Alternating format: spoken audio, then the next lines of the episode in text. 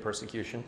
Um, I'm, I could, there, there are some things, I may, I may take up the series again and talk on some other issues uh, that uh, overlap between, you know, early Christianity in and around Corinth and other Roman cities and Christianity today.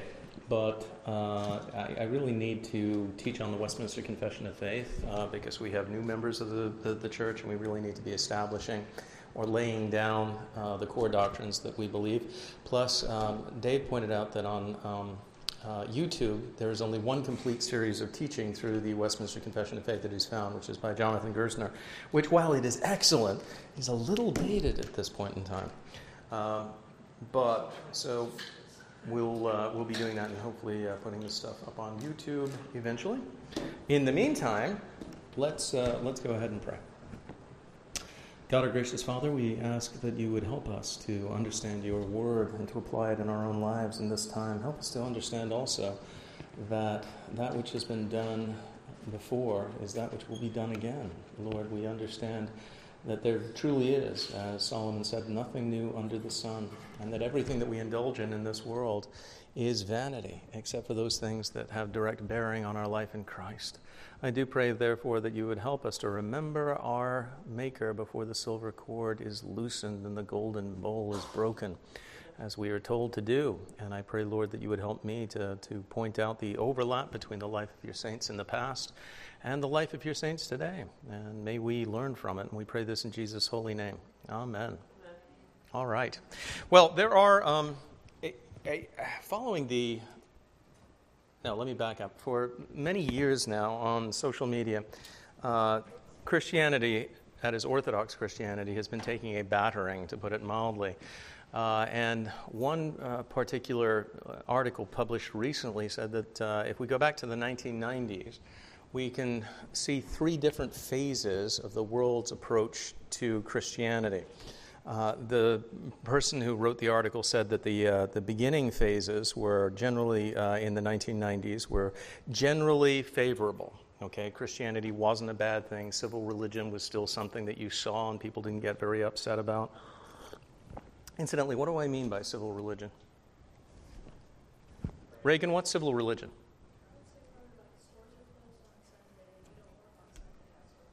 And, uh, you know, prayers in, in uh, gatherings and things like that. Yeah, um, manifestations of God stuff. Um, kind of the American good Lord religion. Uh, God, guns, and guts made America great, that kind of thing, uh, that we saw in the nineteen nineties. Then a transition began in the two thousands where holding to Christianity was something that was neutral, uh, or people did not view it favorably any longer, but neither were they definitely opposed to it. And the author of the article, it's in First Things, incidentally, and I'm struggling even as I sit here to remember his name, but... Uh, The uh, the third phase was actually negative, and that we've moved into the negative phase really since, I think he dated it about two thousand fourteen, and I would absolutely agree with him. Many Christians, though, are not tracking with this. They don't realize exactly how negatively Christianity is viewed within our society today, and they're still acting as though they're either in the neutral or the positive uh, phase. Others are panicked. They have no idea how to respond. They feel like something has gone uh, terribly wrong, that Christianity has somehow dramatically changed. And we're seeing all of these articles, ridiculous uh, uh, books and articles about how Christianity is becoming more and more fundamentalist, more and more conservative. What is actually going on is that the culture is moving away from Christianity and Christian ethics and ideals and beliefs at such a rate that uh, Christians appear to be more and more crazy simply because they are moving away from those ideas uh, so very, very quickly. Uh, those of you who are um, part of the uh, Christian subculture will realize that Christianity is not actually becoming more conservative. Christianity is uh, liberalizing across the board. Egalitarianism uh, is the norm. We've seen that as we've gone through the Life in Corinth series, that many of the things that um, affected or were part of Roman culture in Corinth uh, are now part of our own culture. We're seeing a uh, huge push uh, to normalize. In fact, uh, in many churches, it's it's not even a, it's not even an issue any longer. Uh, of course, women will have um, positions in office within uh, the you know, within the church structure. The idea that they wouldn't is is simply crazy. And um, we are gradually getting uh, to the point where sexual ethics are entirely disappearing uh, as a topic within Christianity. In fact, if we declare uh, these days, we have so-called Christians who attack uh, other Christians uh, merely because they say that they're they're happy that uh, infanticide was uh, defederalized uh, with the Roe versus Wade uh, decision, that you can no longer kill your children in the womb. Uh, by federal edict, now it's up to the states, and uh, many Christians went ballistic about that, and the world, you know, sees that as a as a sign of the Christian theocracy and so on. We are so far from being a theocracy, as you well know, that uh, the idea is silly, but that's the way the world um, views it. Nonetheless, one of the things that uh, is happening is many Christians are seeing this as odd, as bizarre, as something brand new in the Christian world, as though Christianity has always been kind of mealy-mouthed and always generally acceptable, uh, and the world always got along with it, and now there's these crazy radical Christians who've come in who have made Christianity unacceptable, when in fact what has happened uh, is that throughout time, the, the default position has always been persecute the Christians. Now, what we're going to see as we uh, look um, is the way in which, uh, as we look at, at certain things, uh, the way in which Uh, Christianity, Christian beliefs, and so on, were despised and ridiculed within Roman culture, within uh, certainly within official Roman culture, and amongst the intelligentsia and so on, and how they were viewed as the worst of all people. They were viewed as enemies of mankind uh, by many Romans. But despite that, that the, uh, that the Christian faith flourished and spread, and that many obviously uh, were embracing, even as Christianity was being uh, demonized and uh, persecuted, people were yet embracing it. And we see that happening in places where Christianity is openly persecuted. Uh, it, it's amazing when we consider that there are Christians in North Korea, that the Christian faith is, uh, is still spreading there. There are Christians in China where it is heavily persecuted. There are even Christians in places like northern Iraq and so on. So uh, no matter what the world does, no matter how the devil gnashes his teeth against Christianity, yet the faith doesn't die, because the Lord has said that he will not allow it to do so. So we're going to be considering the way that the culture then tra- uh, treated uh, Christianity, and, and hoping to talk about some of the ways that we should react to that, and also looking at some of the um, uh, some of the calls in the first century to faith in the core elements of Christianity, and how uh, that was borne out, for instance, not only in the Bible, which is, of course, our primary source in First Corinthians fifteen, but also in other Christian texts. Primarily, we're going to be looking at the last chapter of the Didache and seeing if we can learn anything from it. What is the Didache, incidentally? Is it part of the Bible? No. When was it written? Anybody?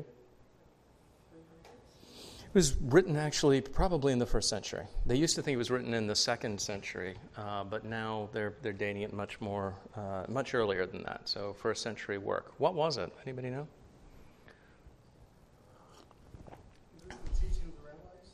No, the Didache was uh, actually it was a a, um, a manual for catechumens, that is, Christians who were um, going to be presented for baptism. Uh, the scope of its teaching is mostly Christian ethics. It's uh, it's been called a manual for Christian ethics, or the Christian life. Um, so its teaching is not heavily theological, although certain things are, are made very clear. We're talking about a first century Christian uh, document. It talks about baptism. Uh, it talks about, for instance, uh, how to honor the Sabbath, which is the Lord's Day, and it identifies that day as Sunday. So from the very beginning, we see that Christian churches were meeting on Sunday, not the Jewish Sabbath. But anyway, moving on to uh, some other stuff. Let's see what the Romans thought about the Christians. Okay, this is a, a, uh, a an example of graffito, as it's uh, sometimes called, which is uh, graffiti mocking, uh, historical graffiti mocking Christianity. This was uh, carved into plaster in Rome. Uh, they're not sure when it uh, could be dated to, um, but uh, it goes back to somewhere between uh, one fifty and two hundred. Uh, now, here you have uh, a figure, a, a kind of a human figure with the head of a, a donkey, uh, and then you have a man who's supposed to be a Christian, and it's Alexamenos worships his god. Alexamenos is worshiping who? Who do they? Who are they caricaturing here? They're caricaturing Jesus, yeah. So the Romans thought uh, that the idea that they would worship a man as a god as silly. And this is something else that we need to take to heart. Within Roman culture, the idea, and many, many uh, people today have this idea, because they lived back then, that they were all hopelessly superstitious, and that everybody, for instance, if you told somebody uh, somebody had risen from the dead, they would be like, oh, okay, of course, that that's that's, uh, that's absolutely a possibility. Um, that could happen at any moment. Miracles could happen, people can rise from the dead, virgins can get pregnant, things like that, no problem. They, uh, but that's not the case. They understood women do not generally get pregnant without the intervention of a man. They also understood that people who were dead, what happened to them? They tended to stay dead, especially when their hearts had been pierced with a spear. Uh, they, they did not expect this kind of person to rise again. So the entire idea of resurrection was not only foolishness to the Greeks, because it went right against their philosophy, and their philosophy said body bad, spirit good, so the idea of the body rising again was something that they were absolutely appalled by, but also uh, the very idea that the, you know, a body that had been dead for three days, that it would come back to life, that was not something that they were willing to immediately embrace. In fact, they thought it was foolishness. So um, I saw some hands. It, it, yes, Margaret's mommy.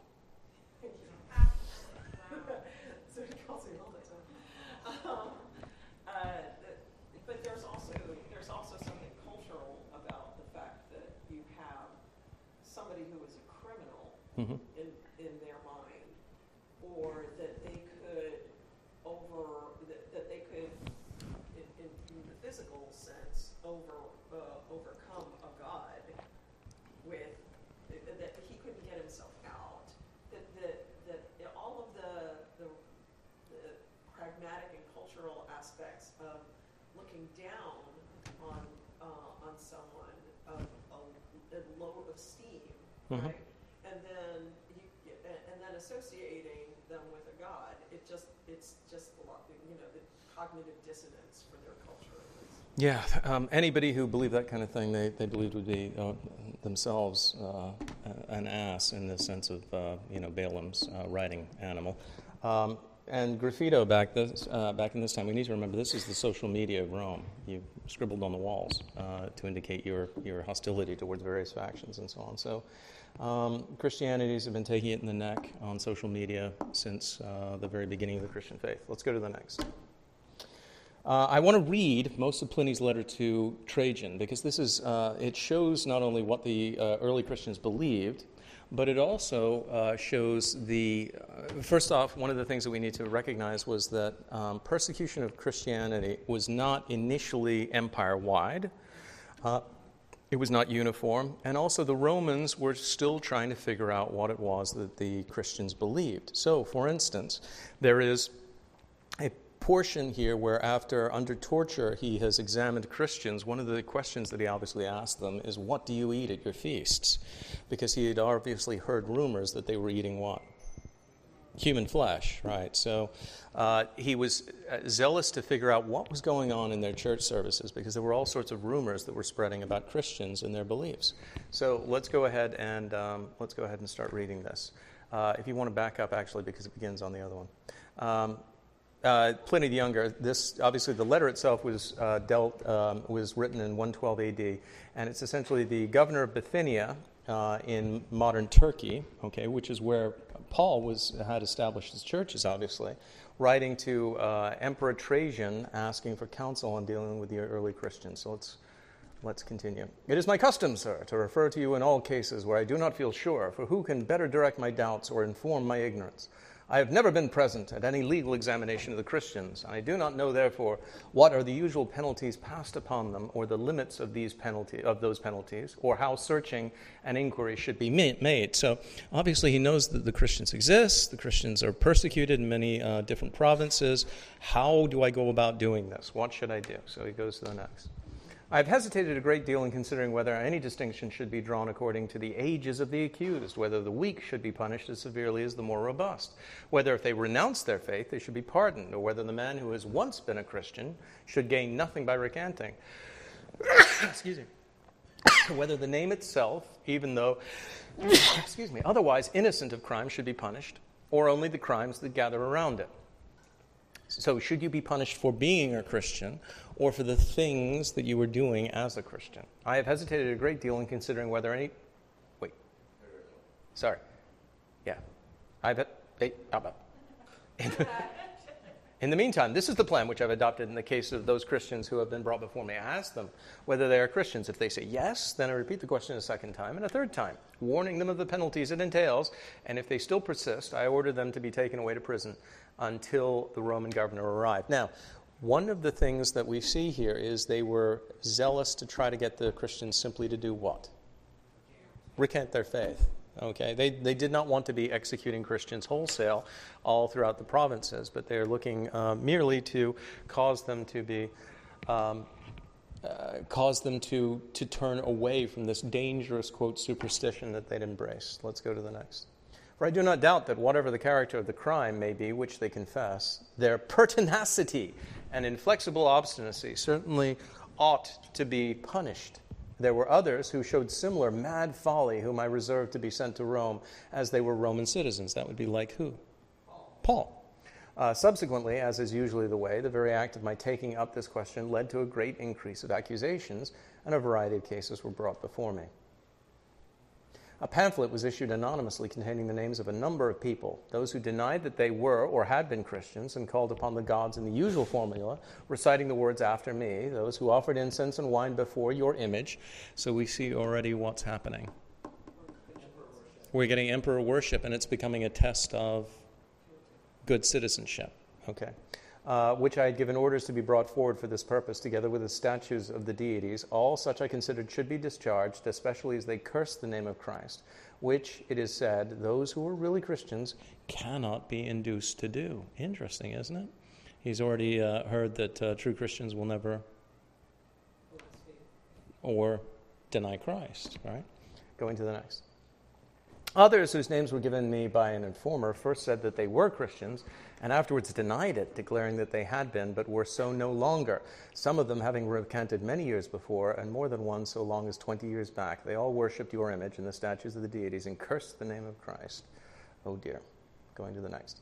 But they declared that the sum of their guilt or their error only amounted to this, that on a stated day they had been accustomed to meet before daybreak and to recite a hymn among themselves to Christ as though he were a god, and that so far from binding themselves by oath to commit any crime, their oath was to abstain from theft, robbery, adultery, and from breach of faith, and not to deny trust money placed in their king uh, keeping when he called upon to deliver it. So what, what things can we see were already happening? This is written in one twelve amongst the Christians, or amongst the Christian community.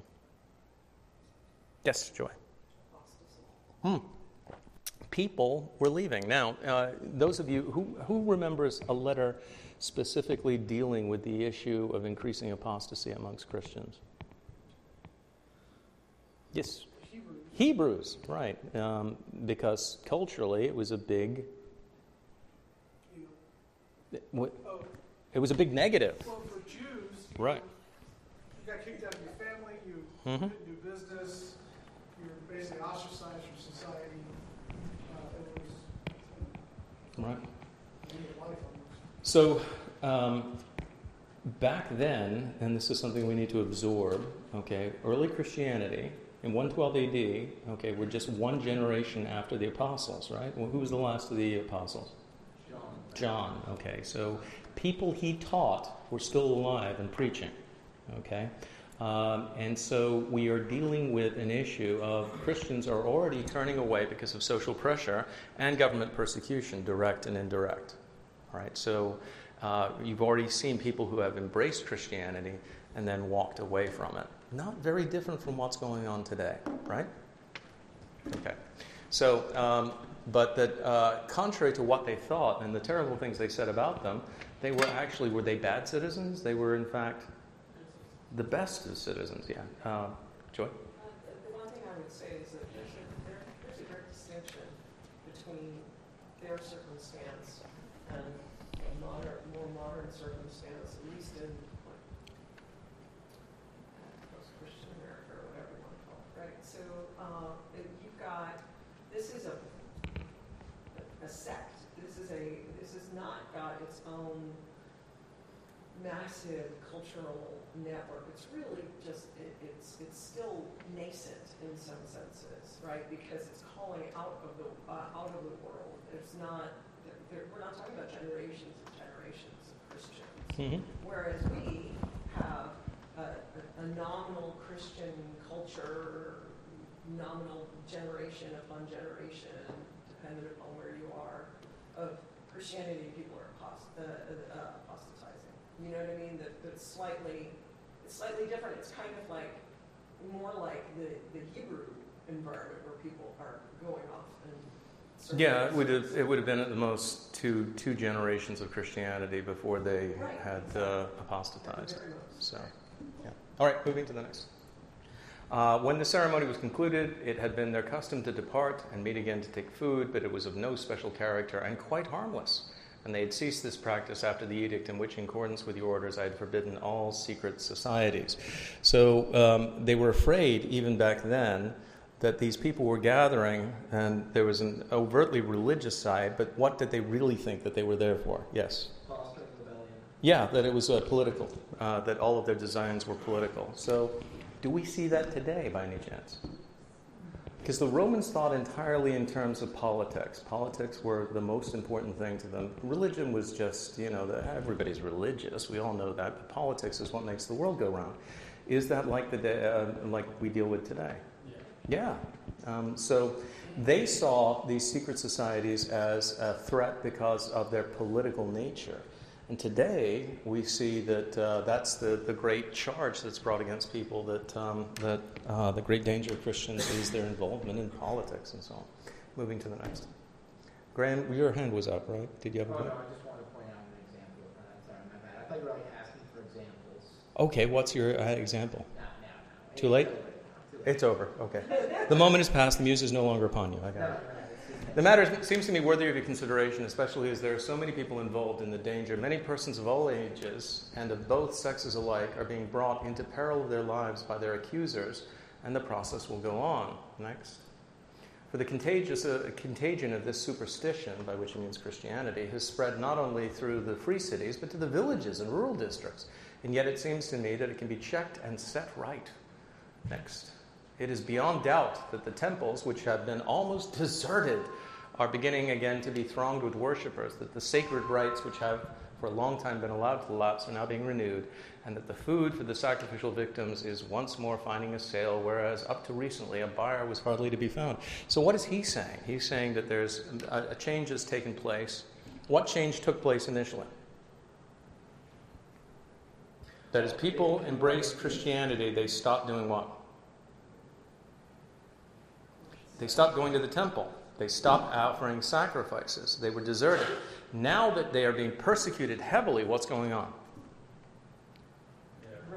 Yeah. There's a revival of paganism going on, okay?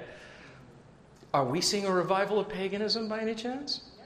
Oh, my word, yes. Okay, so it shouldn't surprise us that as nominal Christianity ceases to be acceptable, that paganism arises uh, once again. So going to the next. From this, it is easy to infer what vast numbers of people might be reclaimed if only they were given an opportunity of repentance from turning away from these kind of things. But how wrong he was in the long run. Pliny, uh, Pliny's idea that the uh, the old religion would eventually uh, win out was absolutely incorrect. Let's go to the next. All right, um, so the next one I want to read from is Cornelius Tacitus, uh, who is talking about a particular um, persecution that occurred within Rome uh, in the sixties, uh, sixty-three A D specifically. What happened? Was, was it sixty-four? Somebody help me out. Great Fire of Rome. Nero. Nero, yes, but sixty-four A D, right? sixty-three or sixty-four? Can't remember which one. All right, I will look it up later on. Uh, but in any event, the uh, uh, Nero needed Uh, a fall guy for the uh, for the fire, and he decided who was going to be responsible for every bad thing that ever happened. Christians, right? Christians in the lines. Consequently, to get rid of the report, Nero fastened the guilt and inflicted the most exquisite tortures on a class hated for their abominations, called Christians by the populace. Yes, sixty-four A D. Thank you, Graham. uh, next. Christus, for whom the name had its origin, suffered the extreme penalty during the reign of Tiberius at the hands of one of our procurators, Pontius Pilate, and a most mischievous superstition, uh, thus checked for the moment, again broke out, not only in Judea, the first source of the evil, but even in Rome, where all things hideous and shameful from every part of the world find their center and become popular. Accordingly, an arrest was first made of all who pleaded guilty. Then, upon their information, an immense multitude was convicted, not so much of the crime of firing the city as of hatred against mankind. That's one of the other things that was uh, a common charge that was made against Christians, that they were haters of mankind. They were also called athioi. What does that mean? Atheists. Why were they called atheists? Because they only had one god. They, right, they denied the other gods. Now, if you were a worshiper of Zeus within the Roman Empire, did that mean that you denied the other gods? No. No, quite the opposite, that you believed in all the gods. You just had primary gods. So they didn't mind really who you worshipped, but the idea that these Christians would deny the very existence of all the other gods, that offended the living daylights out of them. It was the you believe we're wrong thing that really inflamed them, okay, made them angry. Do we see that today? Oh my, yeah. It, it's not even if you keep it to yourself. It's the you have to agree with us. You have to come out and say this is okay. Otherwise, we hate you. So um, moving to the next. Mockery of every sort was added to their deaths. Covered with the skins of beasts, they were torn by dogs and perished or nailed to crosses or doomed to the flames and burnt to serve as a nightly illumination when daylight had expired. They literally used Christians as tiki torches for their parties. Moving to the next. Uh, Nero offered his gardens for the spectacle and was exhibiting a show in the circus while he mingled with the people in the dress of a charioteer or stood aloft on a car, which is a chariot. Moving to the next. Uh, hence, even for criminals who deserved extreme and exemplary punishment, there arose a feeling of compassion, for it was not, as it seemed, for the public good, but to glut one man's cruelty that they were being destroyed indeed. Um, and we see often that politicians will turn the hatred of the people against a scapegoat, okay? And this has often been Christians.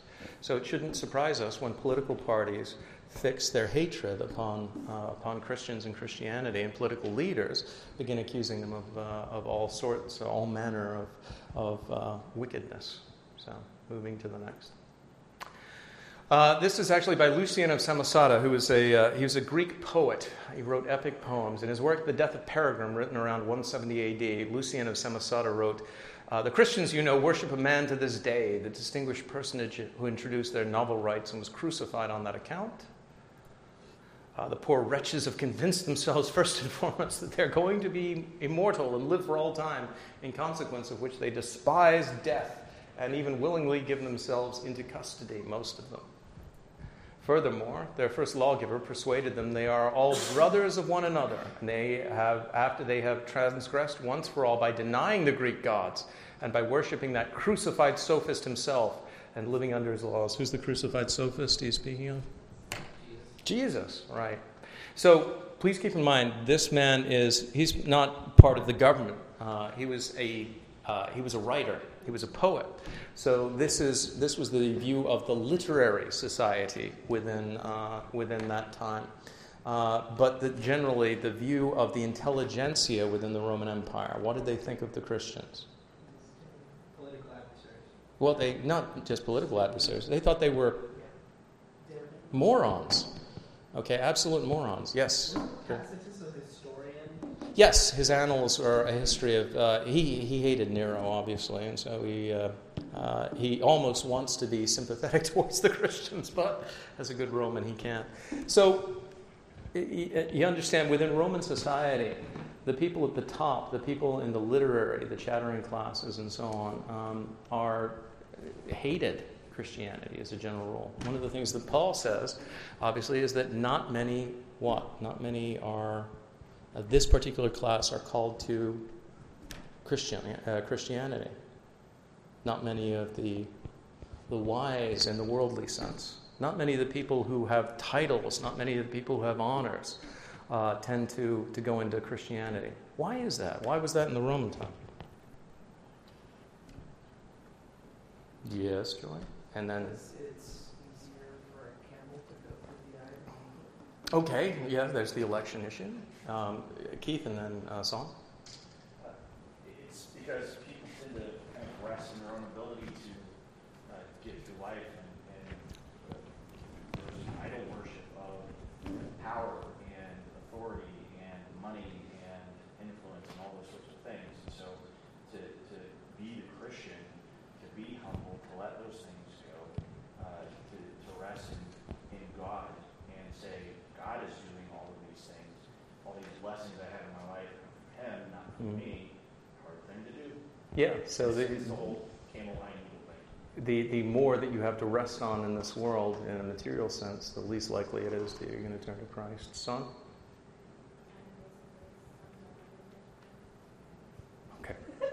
Um, and they had more to lose within the social structure.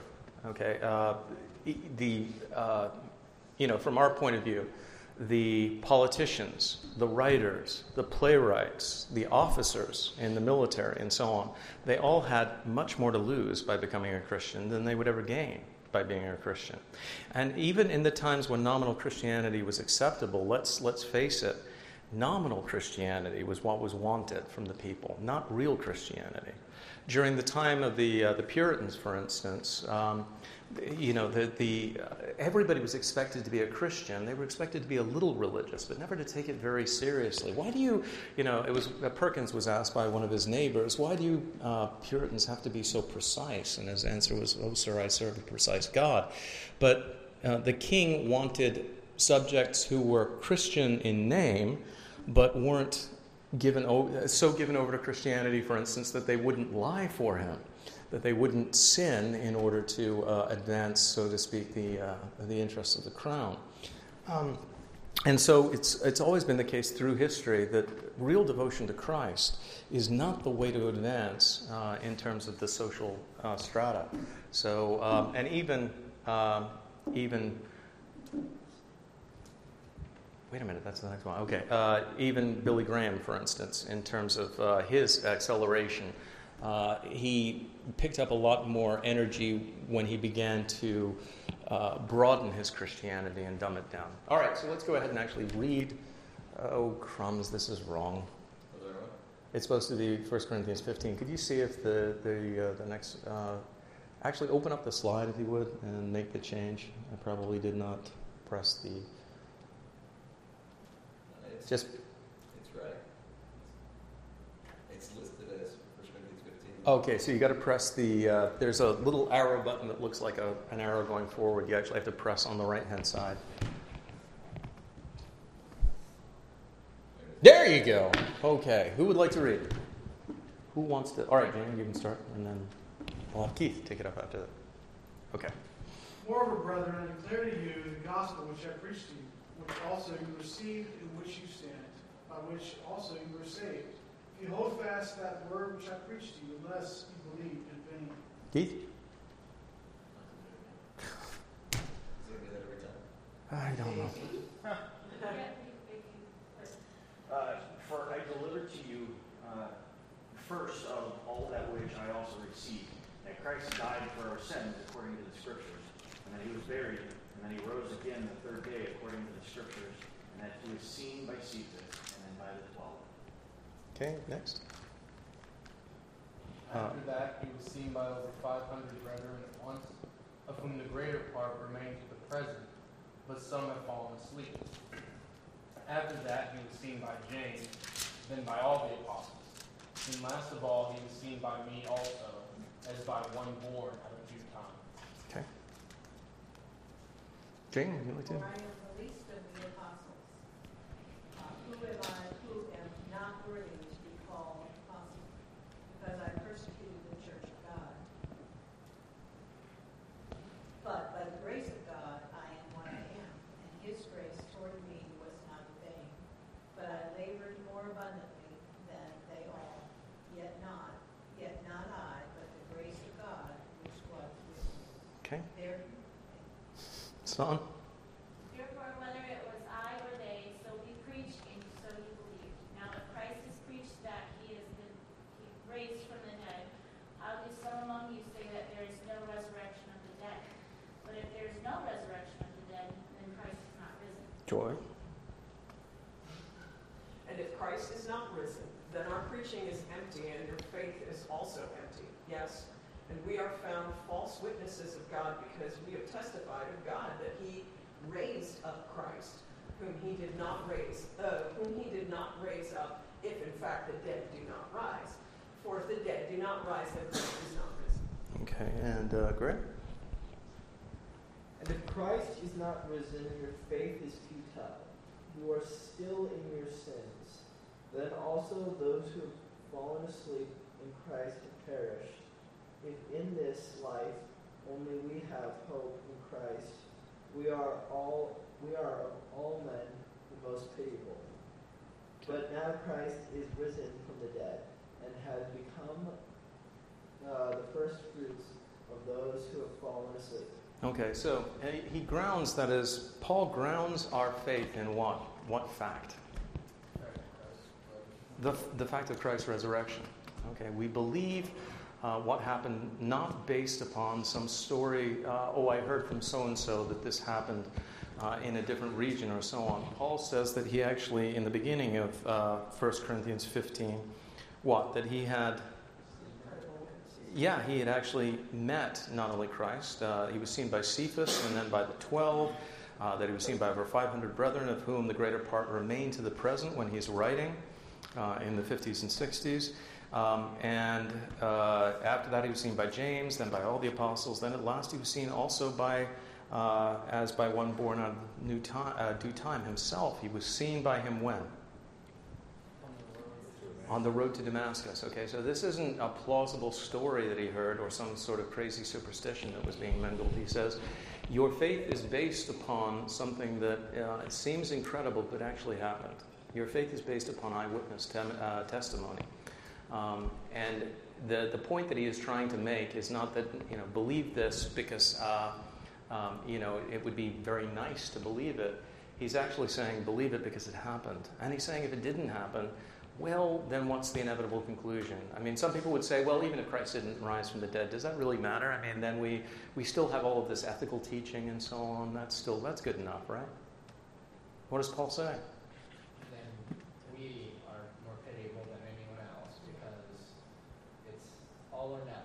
Yeah, we're still in our sins. There's no, there's no hope for us if he hasn't risen from the dead.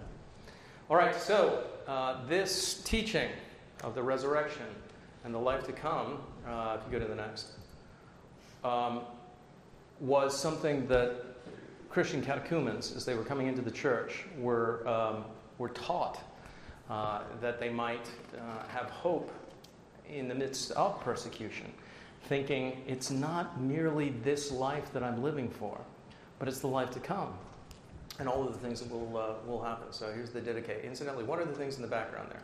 Anybody tell me? Yeah, that's an, uh, okay, we got a fish, we got an ichthos. I, I'm, I'm not sure what the swastika indicated, but, uh, you know, an early Christian cross, you have the shepherd. Um, you have the anchor, uh, which incorporated the cross as well. You have the Cairo uh, symbol. These are all, this is uh, graffiti from the uh, the catacombs where the, um, the Christians were meeting for worship. Going to the next. So chapter sixteen, watch concerning your life. Let not your lamps be quenched or your loins be loosed, but be ye ready, for you know not the hour at which our Lord cometh. Uh, but be ye gathered together frequently, seeking what is suitable for your souls, for the whole time of your faith shall profit you not, unless ye be found perfect in the last time. Uh, for in the last days false prophets and seducers shall be multiplied, and the sheep shall be turned into wolves, and love shall be turned into hate.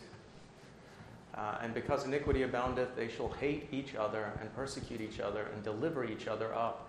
And then shall the deceiver of the world appear as the Son of God, and shall do signs and wonders, and the earth shall be delivered into his hands, and he shall do unlawful things such as have never happened since the beginning of the world. Uh, then shall the creation of man come to the fiery trial of proof, and many shall be offended and shall perish, but they who remain in their faith shall be saved by the rock of offense itself. And then shall appear the signs of uh, of the truth. First, the sign of the appearance in heaven. Then the sign of the sound of the trumpet. And thirdly, the resurrection of the dead. So all of these things happening uh, at the same time, at the end of time. And not uh, not of all, but as it has been said, the Lord shall come and all his saints with him. Then shall the world behold the Lord coming on the clouds of heaven That's it? Oh, okay. Then shall the world behold the Lord in the clouds of heaven. Um, so, where was he telling them to place their faith? Or where was the Didache telling men to place their faith? In the resurrection of Christ and in the certainty of his second coming. Where do we place our faith? In the resurrection of Christ and the certainty of his second coming. Not that we're going to somehow Christianize the entire world. And that uh, the day will come when uh, everything will be perfect and la la la la, and we'll be like Smurfs uh, living in Smurf Village, et cetera. Yes? On the uh, shepherd carrying a, uh, uh, a sh- so, yes.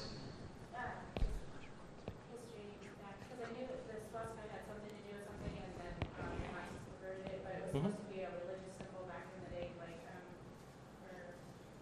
for Eurasian uh, and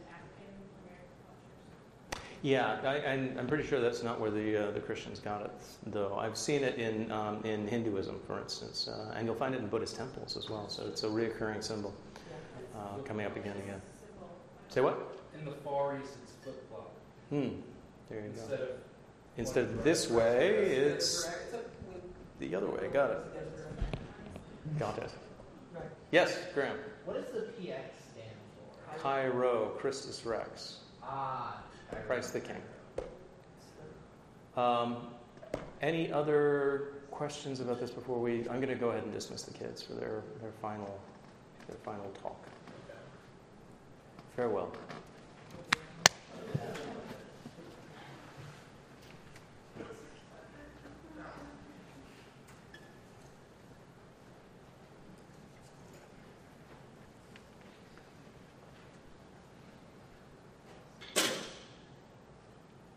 Okay, so my, my question is, how do we how do we apply what we've learned about um, the way that the life of early Christians in their culture was not too terribly different from uh, the life of present day Christians in our uh, in our culture? What's the application of all that? Is there is there anything that uh, that helpful that we can find?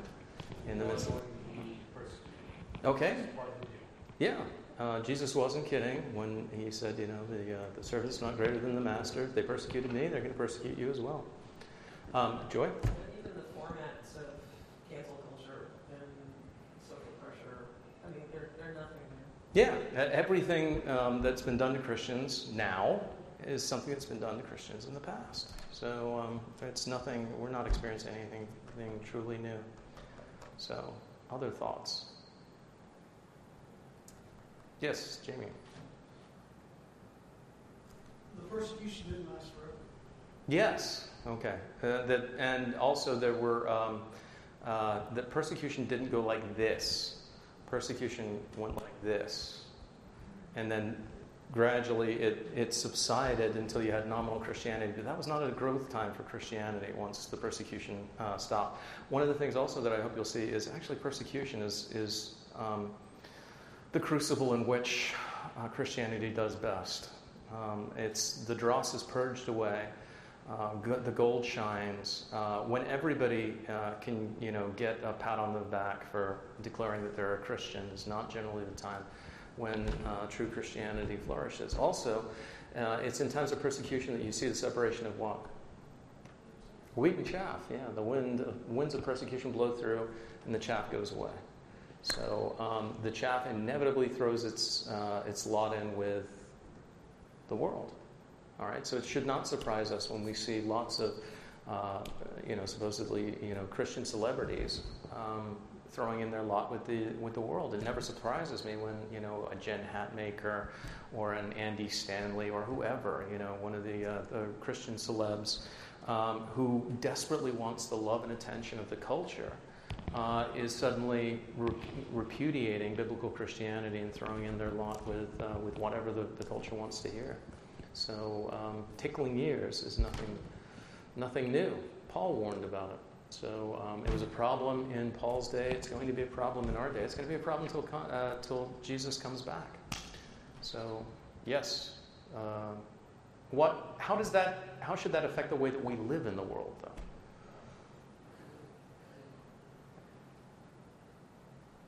Yes, Joy? I mean, well, I mean, in, in that it should, as we seek to bear witness, mm-hmm.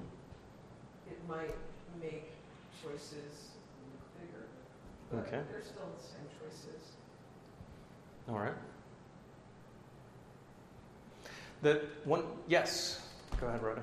I mean, I know I've heard this twice in the past two weeks, but uh, two, like sometimes it's shitty weeks. But um, the word is like coming as servants, like innocent as doves, mm-hmm. in the sense of how we're walking in this world. Not not because we're trying to stay away from persecution, but because uh, words matter and we want to live out what we believe. Right. One of the things that um, that uh, you know Lucian and other, uh, other groups of people have pointed out was that many of the Christians in their age were essentially battering at the uh, the doors of the Colosseum in an attempt to, to be martyred. Uh, that that really is not the calling of Christians. I mean, Jesus is the one who told us, if you're persecuted in one city, what should you do? You should flee to another. Um, and uh, you know, if you can't flee any longer, then and you accept your, your persecution, but um, uh, it's not it's not necessarily the, the greatest thing that we can do um, in a, any given setting to, to be killed for our faith. It may become uh, necessary for us to die for our faith. As a Christian, you're called primarily to, to live for your faith in this world, which is sometimes harder than simply laying down your life. Um, so that's something that we're we're called to do. Where where are we going to have to be extra um, in terms of applying these truths? Okay, that the, the persecution that happened in uh, places like Corinth uh, is is analogous to the persecution that comes uh, to place today. Where where are we going to? Who who do we need to help the most with that um, with that process? Yes, Joy. New Christians, people who are coming in, yeah, because a lot of, and one of the things that are evangeliz- that evangelistically we have to stop uh, if we're doing it is we have to stop telling people that um, you know uh, become a Christian, your life will get better, your life in this world will get better. It won't. Okay, uh, C S Lewis was right when he said, uh, I, I didn't become a Christian to make me happy. I always knew that a glass of brandy would do that. Uh, was it port? Your short's port? Okay, all right. You're probably right. A glass of port would do that. Um, it's it's uh, it, we we don't we don't become Christians in order to benefit uh, in a material sense, in a social sense, and so on. If you become a Christian expecting people are going to love you, you're in it for the wrong thing. Um, and if you try to be a Christian and get the world to love you, you've got your uh, you've got your feet simultaneously in two different boats. Uh, and that does not work out very well. If you've ever tried that experiment, try putting one foot in a canoe, one canoe and then the other foot in another canoe and see if you can uh, stay upright without falling in the drink in between. So you got to make, and it means you got to make a decision. Okay, are you going to are you going to serve the world uh, for what little it can give you in the in the present, or are you going to serve Christ, uh, the kingdom? I want to suggest also that the people who are going to need the hard, uh, the most help with this are going to be kids uh, growing up in that environment. Um, but I also want to suggest to you that nothing except genuine faith is going to be able to get you through this persecution. All right, um, the the hatred of the world is so intense, uh, and people hate being hated so much that uh, it's going to be a time when uh, a lot of a lot of kids who aren't genuinely, you know, sold out for Christ are going to give up and walk away. Um, because there's nothing in the social credit sense that they get from being Christians other than the abuse of their um, of their fellow citizens. So, yes? And I, you know, and Boston goes on about mm-hmm. the rich and ruler. Thomas Boston, yeah. Crook in the Law. Right. Okay. Um, and, and in some senses, to be a Christian youth here, it is kind of like being Mm-hmm. So the question, the right question might be asked, but the, the come and die is not attractive or right. is asking too much in, in return. You know, in return. Yeah. One one thing also, kind of jumping off that slightly, is it should, if we look back at what happened in the past, it should give us hope for the future. I hope that it does give you hope for the future in this. You saw how Pliny was being a triumphalist, right? Right. Persecution is destroying the Christian faith. Paganism is arising again, and we'll we'll beat them, okay? Pretty soon this terrible superstition will be trod underfoot and all gone, when in fact it was paganism that eventually was trodden underfoot and disappeared. Um, Christianity, uh, or uh, what is it, rumors of Christianity's demise are greatly exaggerated. Uh, we see everywhere around the, you know, the, the kind of the Romanesque, not not the architecture, Romanesque uh, um, persecution uh, that occurred in the in the first century and the second century coming in once again. And we might uh, suspect, well, Christianity is going to disappear, but the fact is, it's not. It will continue on. It always has. Um, so we need not give up hope, because we have uh, we have precious promises given to us, um, and we have most importantly the promises of Christ. And Christians can and will endure. So we merely need to hold on and look forward to the uh, to the promises that are given. Not that we'll be suddenly treated very, very well. That's not what we're looking forward to. What are we looking for? To quote Christian, life, life, eternal life.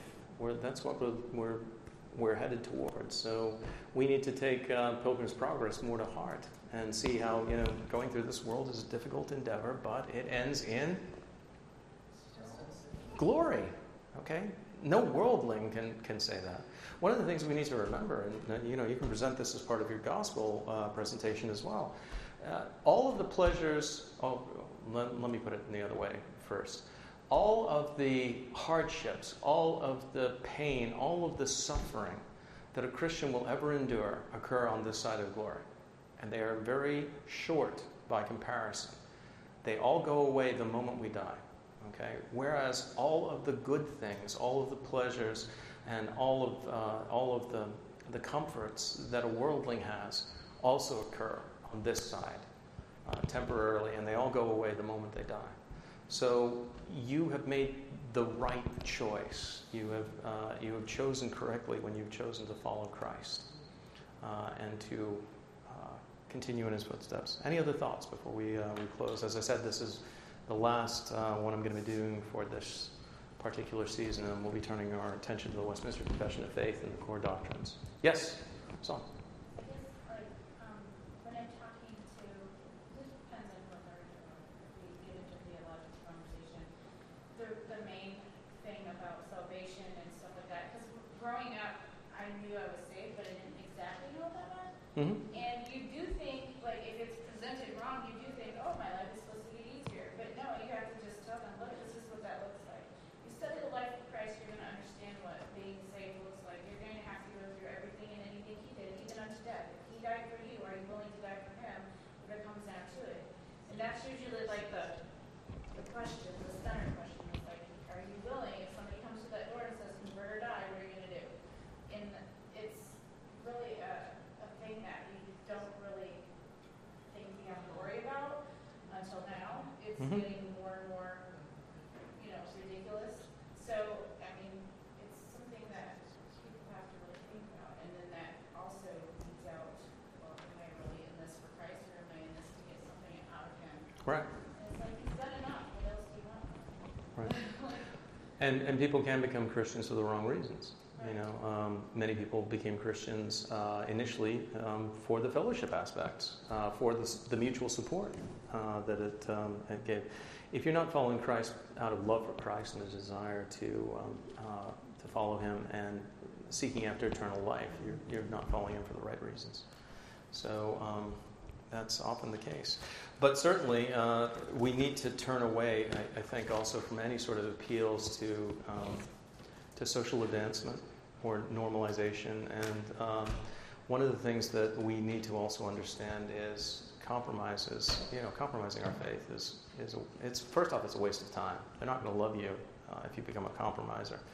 And secondly, whose name are we are we blaspheming when we compromise? It's Christ. Yeah. So stand stand fast, Christ.